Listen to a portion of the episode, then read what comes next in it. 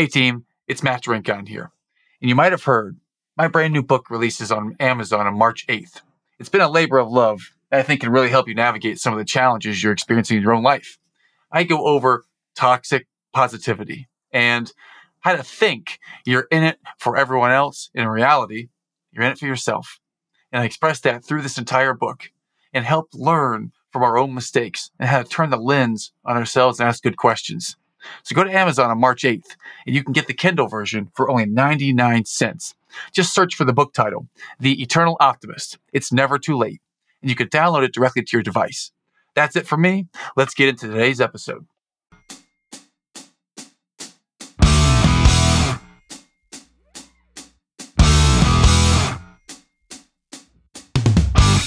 Welcome to another episode of the Eternal Optimist podcast. My guest today, author of two best selling books, which we're going to get into today. And I love getting into it with people who are in a career position that I aspire to be in at some point.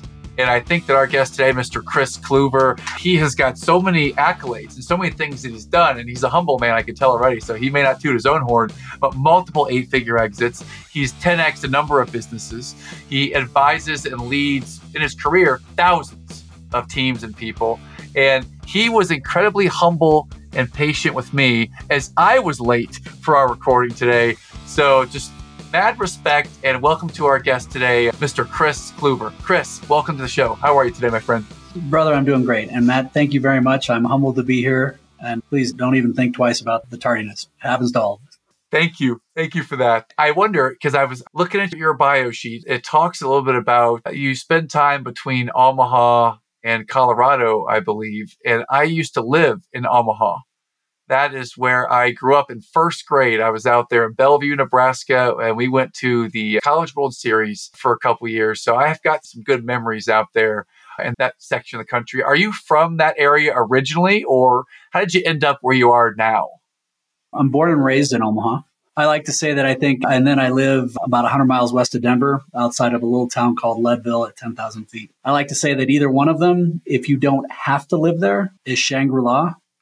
But if you only had to live in one place, of one of these two places, you feel like you're in witness protection. I love Omaha because the people are amazing. You can hold the door for a, a young lady or an older lady at the grocery store, and you'll get a smile and a thank you, not a Kirby grumpy backtrack. Or you know, you can get anywhere in town. It's quick, it's easy, it's very much a slice of Americana, and I really love that. And then where I live in the mountains, some of the most intense mountain biking, skiing, backcountry hiking in the world. I'm looking out my window at a 14,000, the tallest 14,000 foot peak in Colorado right here. I like to say I feel like I'm the luckiest cat on the planet. Heck yeah. Awesome. Awesome. You are really easy to be with.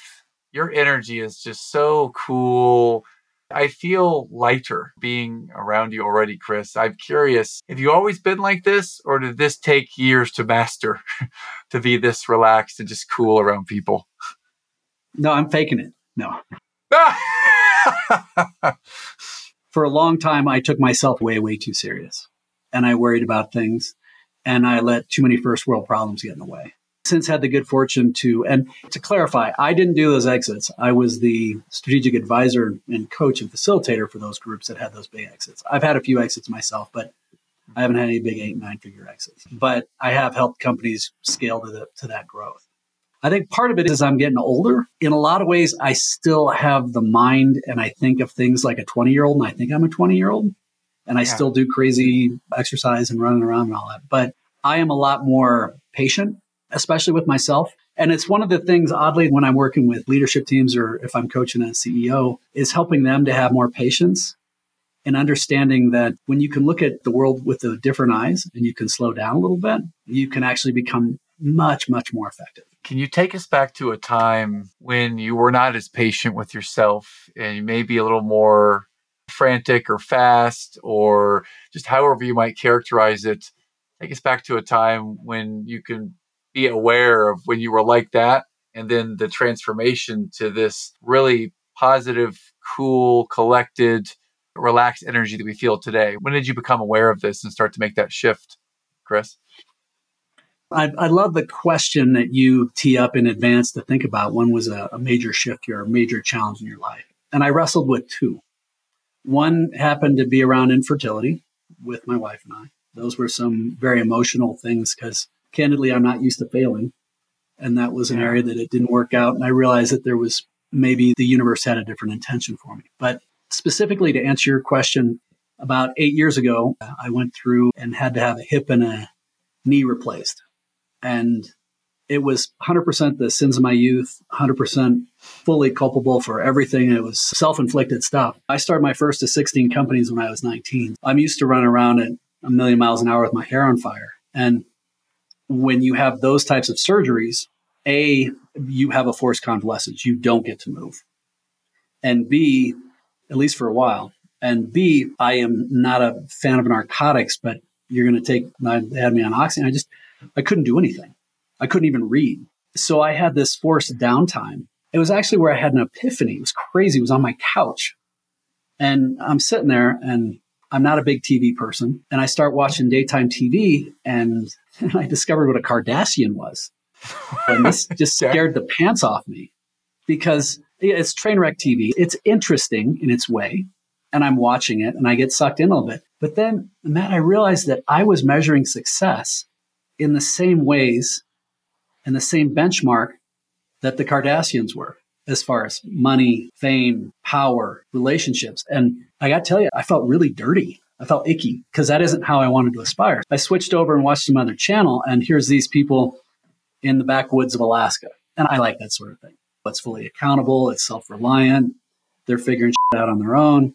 And these guys, some of them are making less than 10,000 a year living in the most extreme harsh conditions. And yet they can't go through an episode on the TV without saying how fortunate they are, how filled with gratitude they were. It really made me realize, and I started going down the, the rabbit hole, and I realized that I had lost control of the narrative of what success was. I had uh-huh. given that away to the TV commercials, to the highlight reel that is social media, to the scarcity mindsets, well intentioned scarcity mindset, though, of parents or peers and and it was based on that I really went down the rabbit hole and started to look at success in a very different way. And and that was probably the most one of the most monumental shifts. Just imagine that baked on oxy watching the Kardashians was a monumental shift, but but it was. Yeah, I relate to this. I relate to this intensely because of the surgery I had 6 years ago in 27 years ago now, 2016, and they gave me the oxy prescription for the spinal surgery and then I remember the very first day taking it.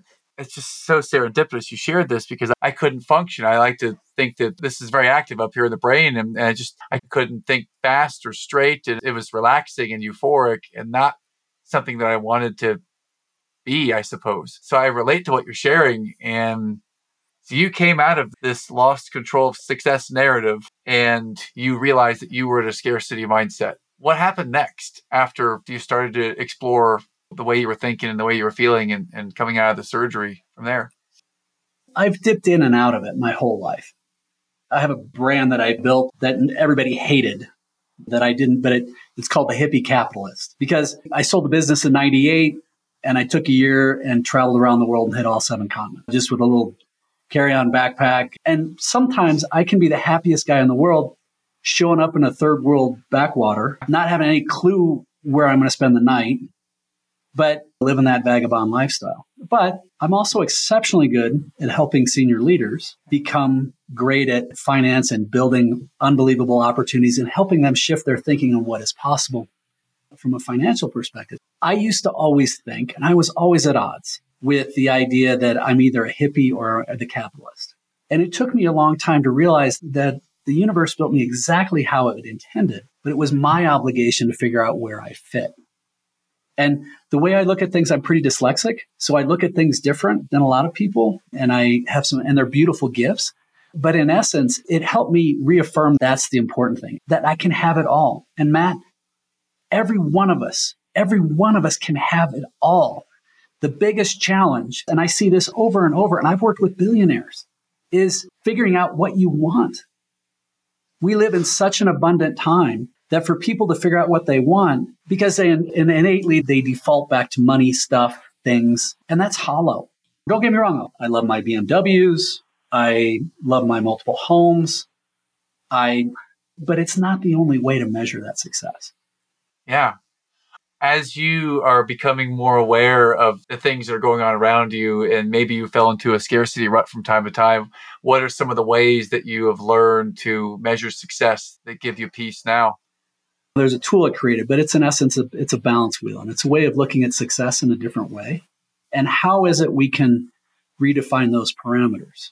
And this is something that my wife and I do on a regular basis, and we actually we do it to where we talk about it, we discuss it, we become each other's champions, not saboteurs. And we set goals around those, but more on a holistic level. As an example, we take two months off a year for adventure travel because that's our jam. That's what we like. We look at things that what are ways that we can be growing? How can we be developing and trying to improve who we are and, and get stronger? As a specific example, a couple years ago, we did our balance wheel and we realized that my wife raised Muslim, me raised Catholic We, neither one of us are very practicing, but we felt we weren't strong with our, our spiritual life. We decided to put intentionality behind that. We set a goal around that to explore four different types of things. So we did different types of things. And, and as a result, we ended up spending a month in Nepal and we spent a week in monastery of exiled Tibetans. And it was really cool. It was very helpful in our growth. I didn't shave my head and start wearing robes, but I learned a lot. It helped me move that forward because one of my values is always curious, always learning. How can I always be sharpening the saw and how can I transition from that reactive state that most of us live in mm-hmm. to that proactive state? Man, so many questions. A week in a monastery. What how did that sharpen you in any way? What was that like in a monastery? That sounds awesome. So I originally did it in 98 when I did my trip around the world. And it was just amazing experience. And as far as redefining success, here are people like Nepal is the same size as the state of Colorado, but with 20 million people. And a third of those people live on less than $3 a day. And most of those people are a lot happier. And the only thing that's different is the way they're choosing to look at life. When you have a bunch of Tibetans who've had the absolute short end of the stick and seeing how they're approaching it, and then meeting others who are trying and or they're, I won't say try, hate trying, who are striving to get better and they're being curious about how things are and they're open. I think we've lost, candidly, I think in our society, we've lost the ability to be curious. We've lost the ability to, for civil discord that says, I don't agree with you at all. Help me understand why. What is your perspective? Why are you looking at it? So I'm rambling, but that's no, that's it. That's the juice right there. I totally hear what you're saying. Why is it people have a hard time? Just I don't agree with you, and help me understand your perspective more. This is probably the conversation I get into most often when I'm just randomly talking with people is not intentionally trying to sow seeds of discord. Just if I hear something that's different, I want to understand more.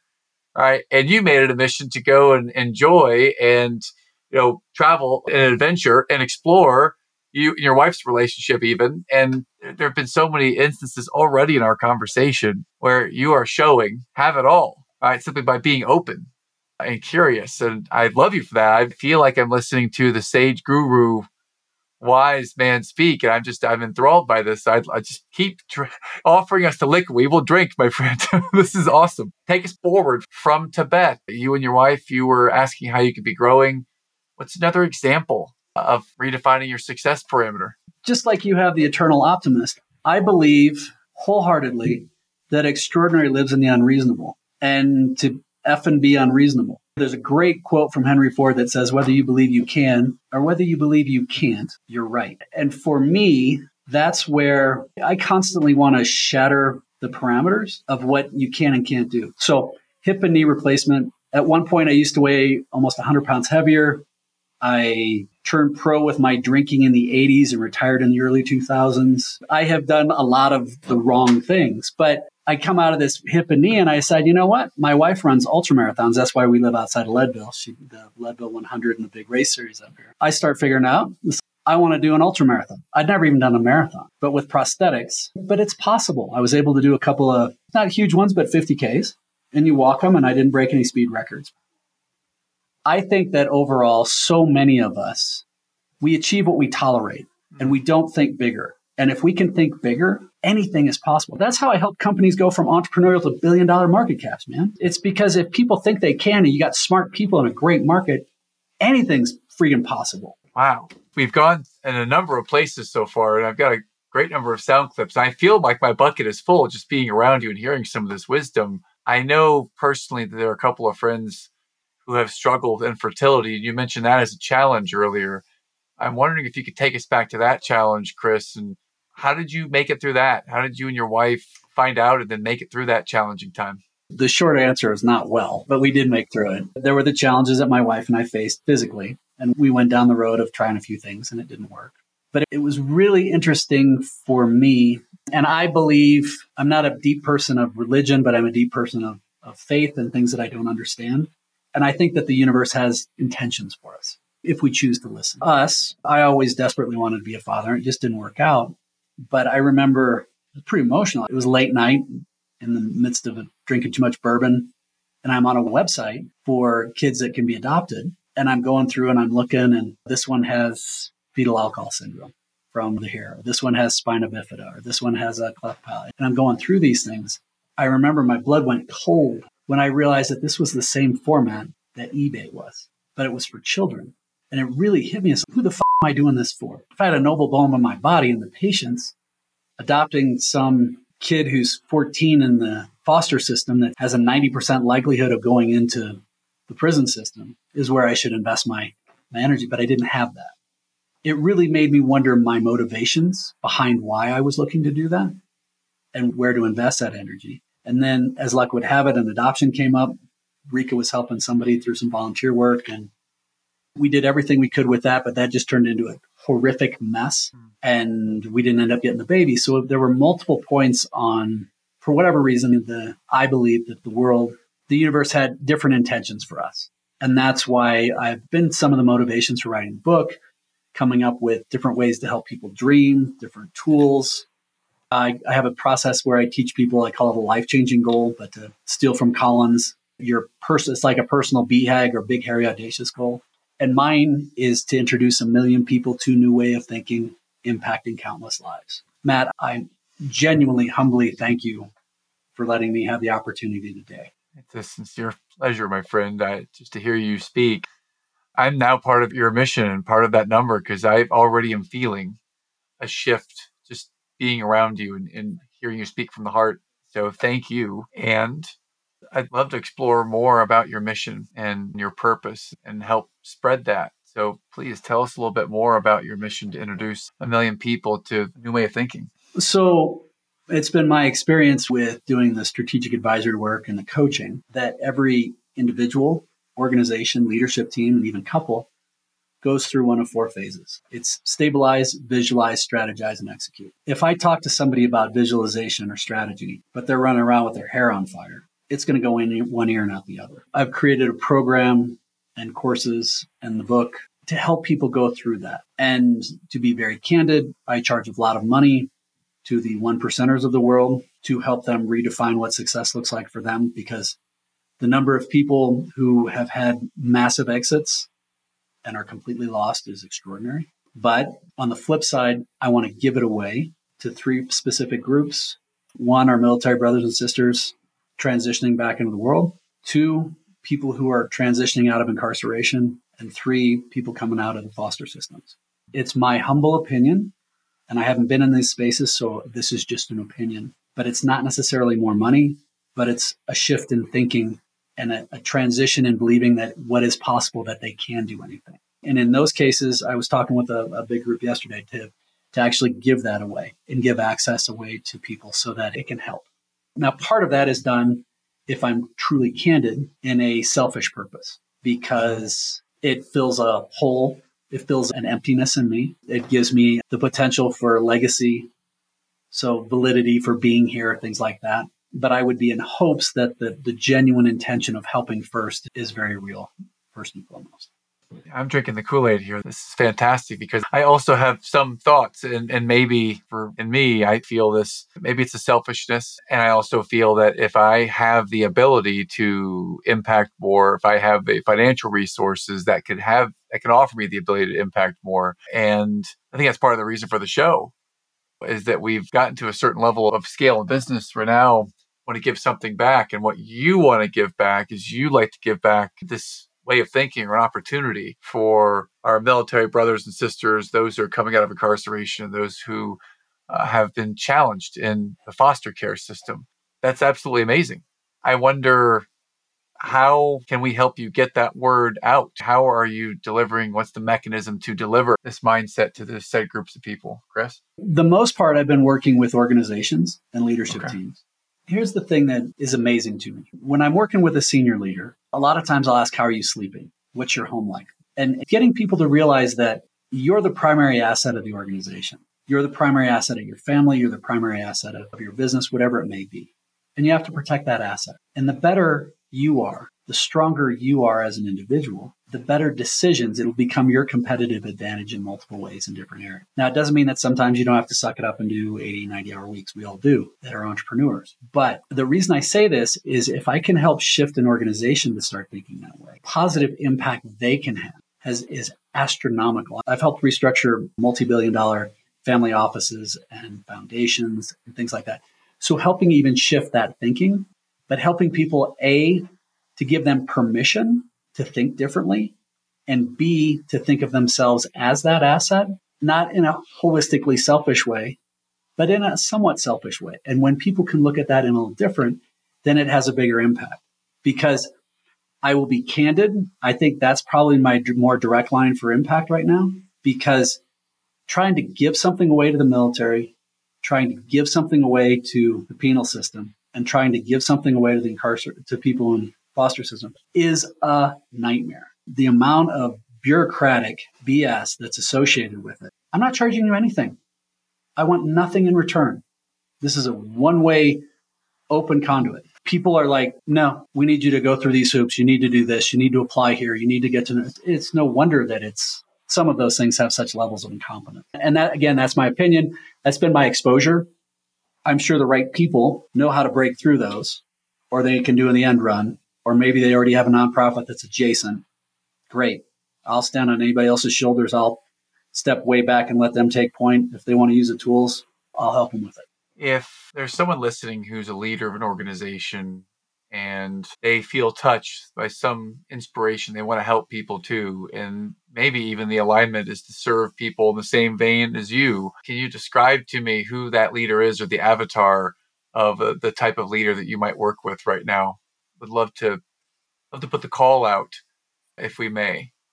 For doing the outreach and for Life on Your Terms, that's the program that I've created. For that mm-hmm. stuff, specifically, if there's anybody out there, for profit, nonprofit, that is working with any of those three groups that wants to genuinely has a has it in their heart they want to help people and, and they want to help change and change the dialogue and help people change that perspective, they're more than welcome. They can reach out at my direct email is letter K at and then the first three letters of entrepreneur and the first three letters of advisor, entadv.com. Happy to talk to them.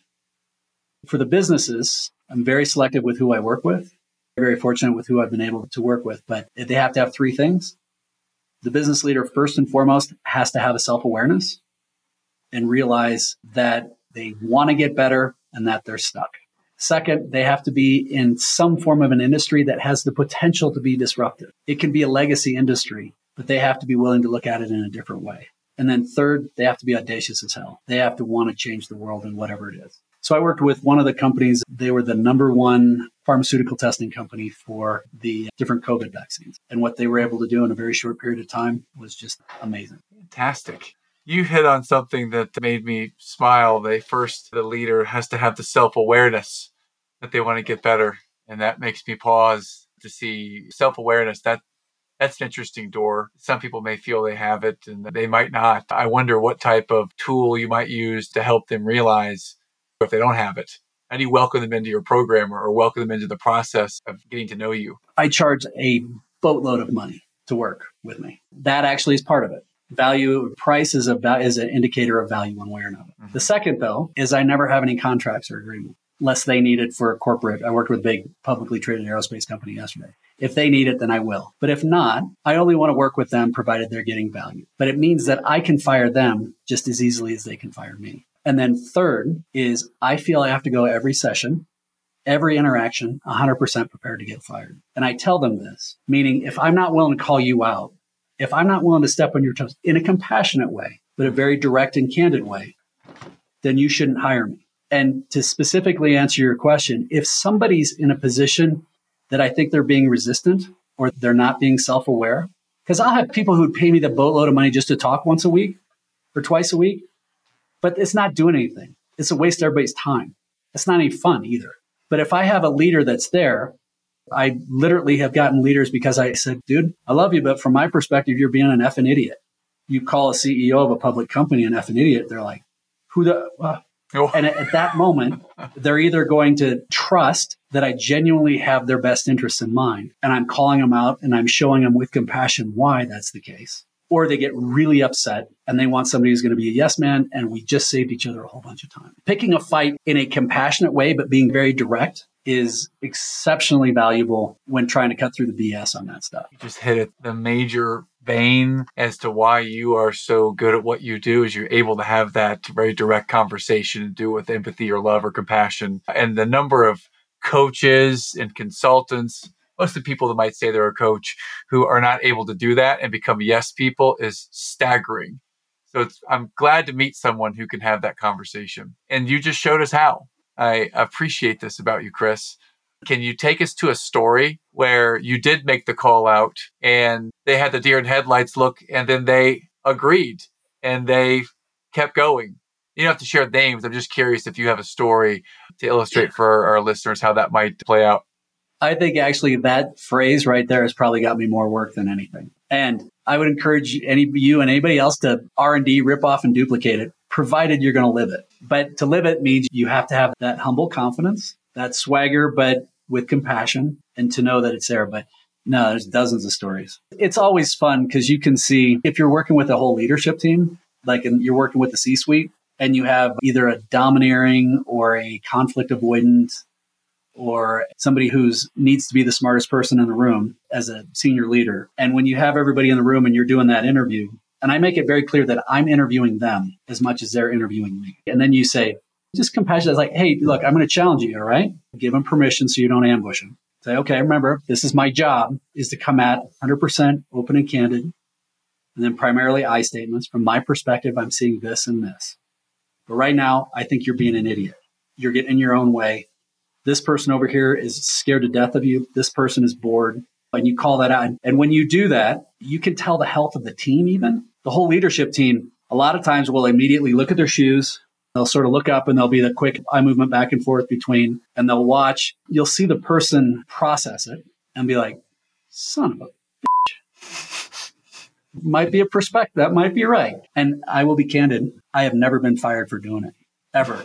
But the other piece is that it really, when you don't have contracts, when you choose to embrace that type of relationship, you're much more selective on who you choose, but you have very much, you have to have an abundance mindset when you do that. If you're a coach building on a scarcity mindset and you don't have that, you're going to take people because it pays the bills. And once you have to shift that mindset. I love talking with you and I do not have unblemished record in this regard of being very candid. The first time I was ever really candid, this is back, I've been in coaching for 10 years, back when uh, I had someone who was a client, they've got multiple homes in the Hamptons, they're like wealthy. And I thought, this is my ticket. I've got this rich client, I'm helping them scale their company. I felt this this was great. This is a new coach at 37, done some work, so was a coach. And I said something very similar to this person. And he straight up said to me, You're fired right there on the spot, and then yelled and gave a big tirade, and then fired people on his team too that brought me into the company. And I'm not able to say the name. It was a life changing event for me. And now to meet someone who I uh, totally aspire and look up to the way that you just described everything, Kris, this is a real treat. And know that I do not have an unblemished record. And you're like, you're in the Hall of Fame here of being candid well, real. This is excellent. Can I give you a quick piece of coaching? Please do. Okay, so remember, we have outcome bias and decision bias. Are you familiar with the difference? Certainly, yes, please. So often, so for most people, if I ask, hey, what was your best decision you made during COVID? People are likely to tell me the best outcomes, not the best mm-hmm. decisions. In that particular case, for you, it was the right decision. Who knows? Maybe you could have executed it differently. Maybe you could have, probably not. Guy sounds like a narcissist and you were walking into a buzz saw no matter what. But understanding that's the right decision, don't let that tarnish how you choose to engage going forward. Certainly. Because you did the right decision, but the outcome was a buzzsaw. I did have one guy, he did fire me and then he rehired me. But I'll, I'll pause. Go ahead. Yeah, I totally agree with you that decision, the, the way that he made to fire me right there in front of everyone, that did impact the way that I perceived and coached people moving forward. I say that it caused me to put a number of more detailed, specific frames in the front end of every prospecting conversation. This is what we will not tolerate. This is the way we're going to talk to each other or not. Will you agree? Will you agree? And get permission first. I remember that taught me some way to frame conversations in the beginning so I could sniff out the person that was low empathy and kind of narcissist because I, I shy away from that person nowadays yeah, it was very informing to be able to see that whether I made a good decision or based on this outcome or it was the outcome that informs future decisions. It was really a great learning experience as someone who's always trying to learn. But if you had done that and it was received, the decision remains the same, the outcome was different. Would you have done things different after the fact? And that's where having that awareness of because of do you have an outcome bias from that? And therefore you had to put in a bunch of precursors and how to frame things versus it was right decision. So sometimes luck, sometimes the, something just bites us in the ass. And that's where it comes down to. I did have a client uh, as soon as you said it was in Nantucket. Guy was a unicorn, built his company, sold it for, and he had never had anybody call him out. And I called him out and he was literally frothing at the mouth, cussing a blue streak, just mean and nasty and getting all in my stuff. But I'd gotten referred by somebody who I really valued. And I'm like, look, I don't want to fire this guy. I don't want to call him out. I'm just going to, and I let him go through that. What it ended up being, though, it was his way of processing. And he ended up needing to go through the whole thing. And I needed to stay cool just like with a small child having a tantrum, he had to have that ability and I had to not take the bait. So that for me, it, it ended up because I figured we weren't going to work together. I thought it was going to be a blemish, like you said, but it ended up working in a positive way. And we're actually pretty good friends now. It's thinking about those things. And part of it too is when we let our head trash, when we let our our imposter syndrome, and everybody has that. Because the first time you say it, and I think this is one of the really key things with this is the intention that you tee it up.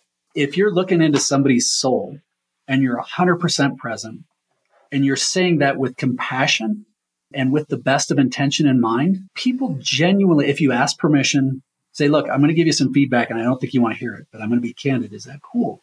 And you're genuine with it. Most people will soak that up. And right now, like with the mastermind groups that I, I do some mastermind groups with ultra high net worth and private equity guys, and people are craving connection and they're craving an environment where they could be loved and open and candid and challenged because I think COVID actually amplified a lot of negativity. I, I threw a whole bunch out there, but any thoughts?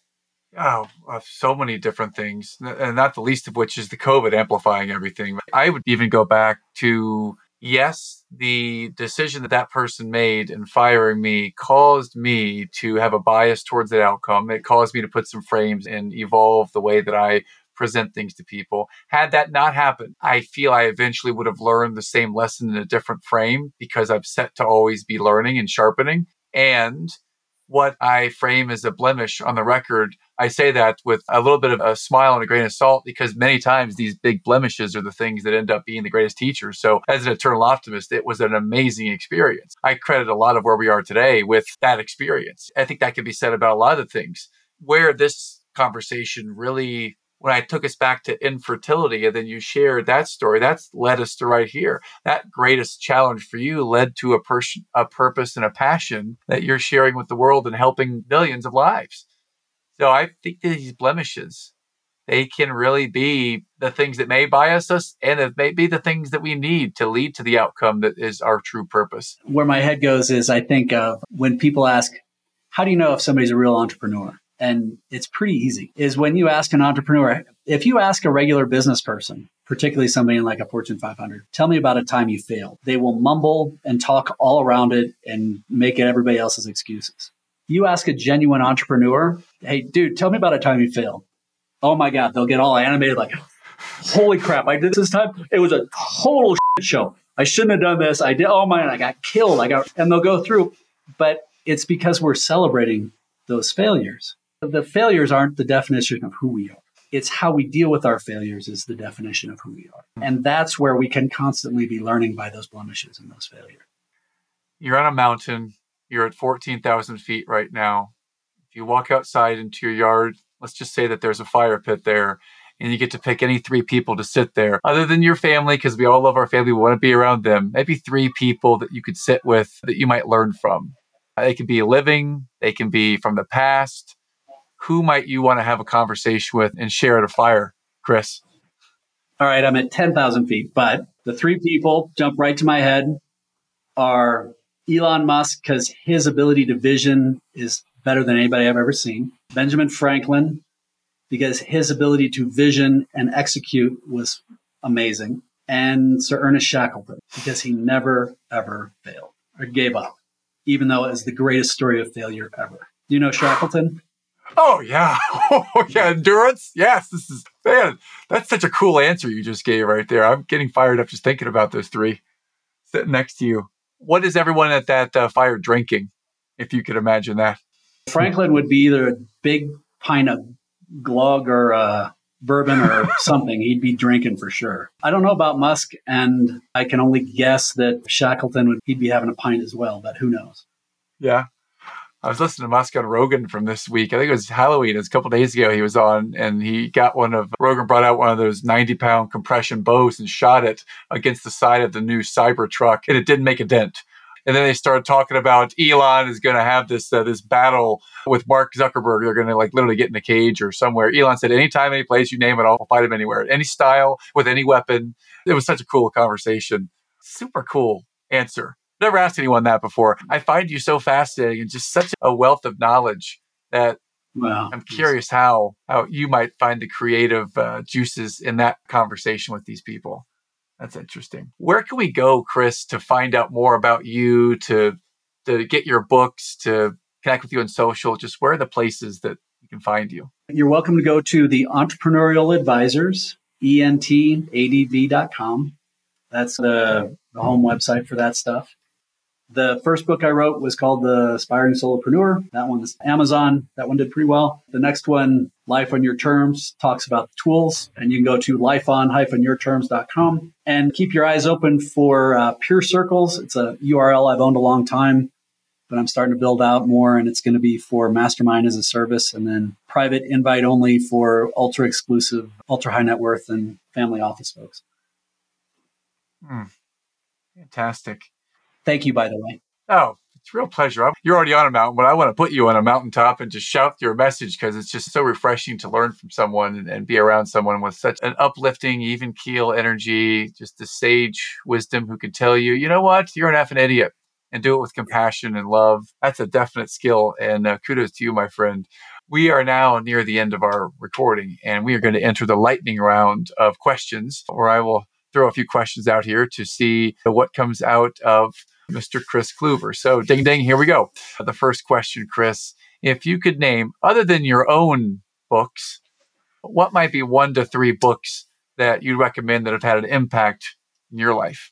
All right, top of my head, I just finished rereading for like the 10th time um, Patrick Lencioni's Five Dysfunctions of a Team. I got to spend the day with him. I love Patrick Lencioni. Um, the one thing that talks about time blocking and focus, and because we're on the eternal optimist, the rational optimist. A quote from that is paraphrase Human beings are the only animals with the ability to look at the past with nothing but fondness and the future with nothing but trepidation, even though there is zero data to show anything but the opposite. Thank you. Great answer. Is there a song or a musician or a genre of music that really fills your bucket and gives you, gives you a smile? Old school rockabilly, actually, for me, if I can. I don't do a lot of music. I usually just, I've got a pretty decent memory, but I don't read very well. So I, I consume a lot of books on tape and I spend a lot of time in the woods backpacking and, or not back, just hiking and skiing and stuff. That's where I recharge my batteries. Mostly books is what I consume. Okay, great. And last question the name of the show is the Eternal Optimist podcast. Uh, when I say Eternal Optimist, what does that mean to you? We have this basics where people are like, hey, how you doing? And even if the worst thing just happened, everybody says, okay. I always say I feel like I'm the luckiest cat on the planet. And I genuinely in my heart mean that. But I believe we are all the luckiest cats on the planet. I think the universe wants to give us everything we want. We just have to figure out that process of figuring out what it is and being open to achieve it. But I truly believe the most beautiful, wonderful things, even though our world is a unadulterated show right now, I think the best is